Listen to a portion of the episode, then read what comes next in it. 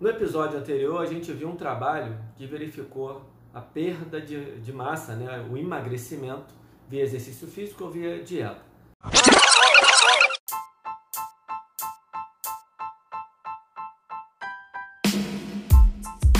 Nas duas situações, houve emagrecimento, mas também houve perda da massa magra. No entanto, os autores não verificaram se essa perda da massa magra se refletia em perda de capacidade funcional, que poderia ser visto, por exemplo, no teste de força. Né? Uma pessoa com mais força tende a ter maior capacidade funcional. Seu dia a dia, por exemplo, no, no, no ato de sentar e levantar de uma cadeira. Então, o trabalho de hoje, no episódio 5, visa a preencher esse pequeno gap deixado no episódio 4. Meu nome é Alan Bastos e nós vamos falar do, do artigo de 2008, publicado no Medicine Science Sport Exercise. E um trabalho bem simples de entender, embora ele tenha um problema, que ele carrega um problema igual ao trabalho anterior, que é não ter um grupo controle. Sempre ruim, né? Você não ter um grupo que não fez nada e verificar o resultado dele ao longo do tempo. Acaba que o grupo de dieta vira o grupo controle.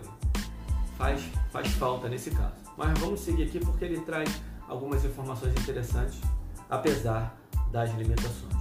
Então, dois grupos: um grupo só dieta e um grupo dieta mais exercícios. Idosos acima de 65 anos com IMC acima de 30, treinando durante seis meses. O treinamento três vezes na semana, uma sessão de 90 minutos, ou seja, 90 minutos três vezes por semana. Uma, uma sessão de exercício bem completa, com exercício para flexibilidade, exercício cardiorrespiratório, exercício de força, uma série bem tradicional, três séries de 8 a 12 repetições, com exercícios leg press, leg extensão, cadeira extensora, cadeira flexora, flexão de cotovelo, extensão de cotovelo, chest press, remada, bem, bem padrão, né? Da, a gente tem alguma coisa parecida na realidade, é bem próximo, seria bem aplicado.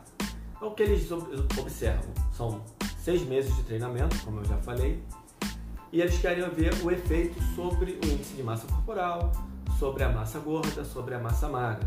Eles veem também, a, a, eles separam o esqueleto apendicular, né? então a, a, parte superior, a parte inferior, né?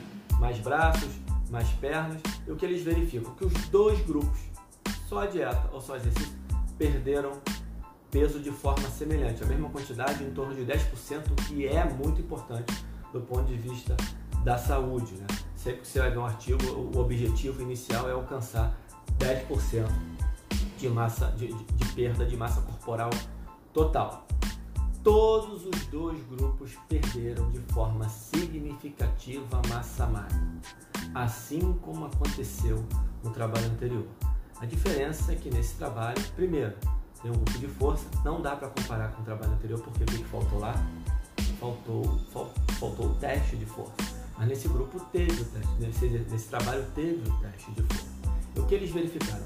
Que apesar da diminuição da massa magra, no grupo que treinou, a força aumentou, o que vai dar uma resposta de autonomia importante. Ou seja, aqueles idosos que estão perdendo peso não perdem a autonomia.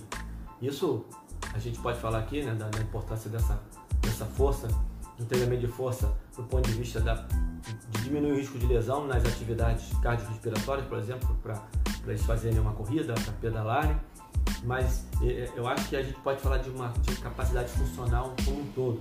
Tudo que você faz nas, atividades, nas suas atividades do dia a dia, você se tornar mais forte ou pelo menos não perder a força, é muito importante essa autonomia. Eu dividiria até didaticamente aqui do ponto de vista prático, apenas didaticamente, para esse trabalho, como eles, eles tiveram um, um, uma sessão de exercício bem completa, você tem o condicionamento cardiorrespiratório, que eles eles fizeram ali o treinamento cardiorrespiratório, embora eles não informem se teve ganho de condicionamento cardiorrespiratório ou não, mas a gente viu ganho no trabalho anterior e a, e a importância do condicionamento cardiorrespiratório para a longevidade.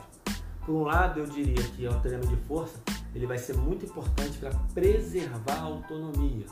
Não que o treinamento cardiorrespiratório não, não dê alguma autonomia, mas do ponto de vista de força, a gente sabe o quanto a força e tem estudos mostrando a importância da força também como fator preditor de longevidade, mas eu estou incluindo aqui, por minha conta, a questão da autonomia. Então, autonomia e longevidade, essas duas coisas dando qualidade para sua vida é, ao longo dessa longevidade.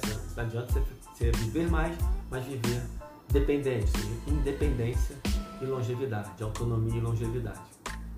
Porém, apesar de tudo que eu falei em relação à manutenção da força e dizer que os dois grupos tiveram queda, o que eu não falei ainda é que o grupo que fez exercício teve menos queda, perdeu a metade do que perdeu o grupo que fez só a dieta no esqueleto, na, no, em membros inferiores e não perdeu massa muscular em membros superiores. Então vamos lá, aumentou a força, manteve a massa muscular de membros superiores e perdeu só a metade do que perdeu o grupo que fez só a dieta em membros inferiores. Ou seja, a importância do exercício no, no, no, processo de emagrecimento vai além de gerar gasto calórico, gasto energético, é mais importante do que isso. Mas será que o treinamento de força associado a outro tipo de dieta, porque ali ele está falando apenas de uma dieta hipocalórica, mas será que se você fizer manipulações na dieta, e embora não seja o nosso fórum da educação física ficar discutindo dieta, mas é importante analisar os trabalhos, será que associado a isso eu teria algum benefício extra? Que mostraria mais uma vez o impacto da dieta, mas como o treinamento de força pode se relacionar com isso também, é o que a gente vai ver no próximo episódio.